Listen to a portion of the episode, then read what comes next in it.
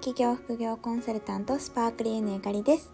この音声配信ではゆるくワンランク上を目指す働き方をコンセプトに企業副業コンサルタントのゆかりがふわっと軽くでもロジカルなビジネスレッスンをお届けしています。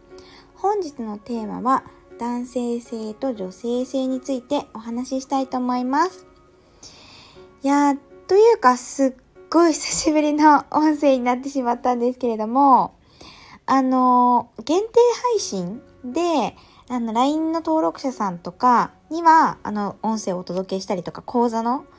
生徒さんに音声をお届けするっていうのはやってたんですけど、この公開ラジオ的なものはすごい久しぶりな感じがします。ていうか実際久しぶりですね。はい。で、そんな中で今日男性性と女性性っていうことなんですけど、ちょうど、なんか、あのー、最近、コロナも少し落ち着いて、まん延防止とかもね、なくなってきたっていうのもあって、よく人と会ってるんですよね。で、起業家仲間さんとかとお話をしていて、思うのが女性起業家さんって、やっぱり男性性も女性性も兼ね備えてる方が本当に多いなっていうのを感じました。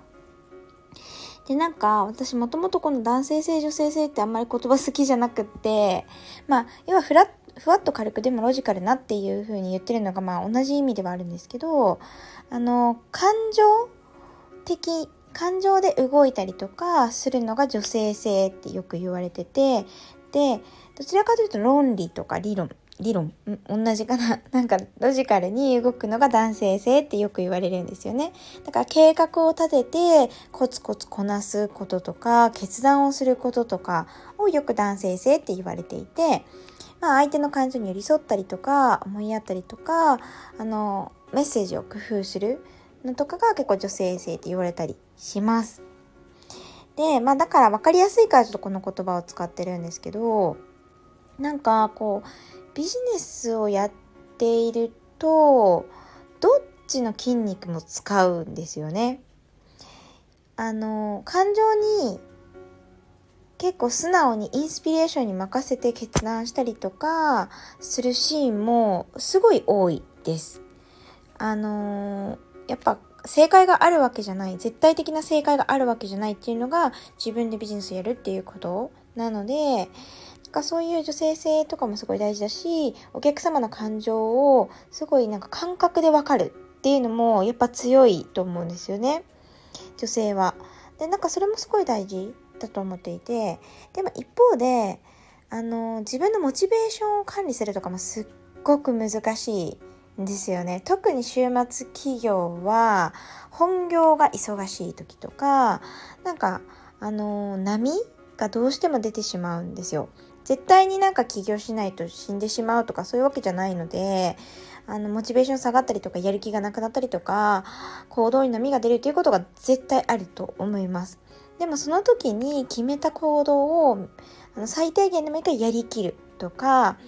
あの計画自分がこういう理想に近づきたいそのための計画をこうって決めたことをやるとかあのモチベーションが低い高いにかかわらず淡々と継続するっていう男性脳みたいなものもすごく大事なんですよね。ねなんかちょうど私がその女性の起業家さんと話してる時に私結構男性の強い系強い系女子みたいな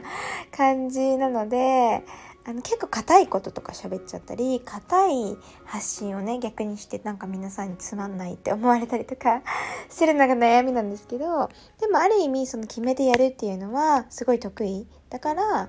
あの週末企業でも会社員以上のま収入を得たりとかっていうのができてきたのかなってすごい思いました。やっぱりビジネスをやっ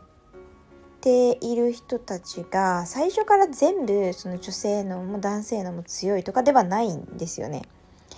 その女性起業家さんとかとも話してて思ったのがもともとはすごい弱かった。どっちかが弱い。まあ男性の方がやっぱ弱い人が多いんですけど私ももともと別に強いわけじゃなくてどっちかっていうと感情型のタイプなんですけど、まあ、会社員を通じて強くなってきたっていうタイプなんですね後天的なものなんですよ。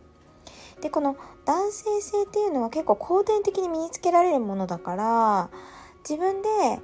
あの大それたスキルとかなんか頭の良さとか全くいらない関係なくて自分で何かちっちゃいことでもいいか自分と約束をしてそれを守るっていうのだけでも鍛えることができるんですよね。で自信がなかったっていう人が自己肯定感上がって自信持てるようになったりとかっていうのもこの男性脳を働かせることですごくあの近づいていけるなって感じるので是非あのこれを聞いてくださっている方にもチャレンジしてみてほしいなって思います。私が結構好きなあの男性脳の鍛え方としては自分との約束守るっていう考え方が結構好きですね。だから人との約束は真面目だから守る人が結構多い気がしてて特に私の周りの人とか生徒さんとかは割となんか真面目で頑張り屋さんの人が多いんですよね。だからなんか人との約束はやっぱ破っちゃダメみたいな感じで守るんだけど逆に言うと自分との約束をないがしろにしがちだったりするなって感じます。例えばうんなんかあ最近疲れたからちょっとマッサージとか行きたいなって思ったとするじゃないですか。でそれって自分とじゃあマッサージ行ってあげるねって約束してあげるのが大事なんですけどそういうのやらないであの人との約束を逆に言うと優先してしまったりとかやらなきゃいけないって言われた仕事を優先してしまったりとかでこの仕事を優先することが男性の強さではないんですよね。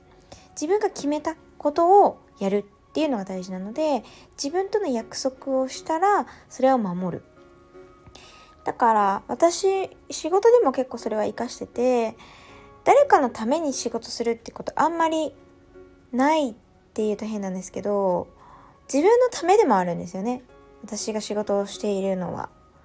自分がこういう自分になりたいっていうのがあってだから例えばじゃあインスタを発信しようとかブログを書こうとかなんかこういううん自分の中でこれぐらいのクオリティの発信がしたいっていうのがあってで言いながらこういうゆるく喋ってるからちょっとあれなんですけどそのクオリティのものを自分で出すっていうことをやる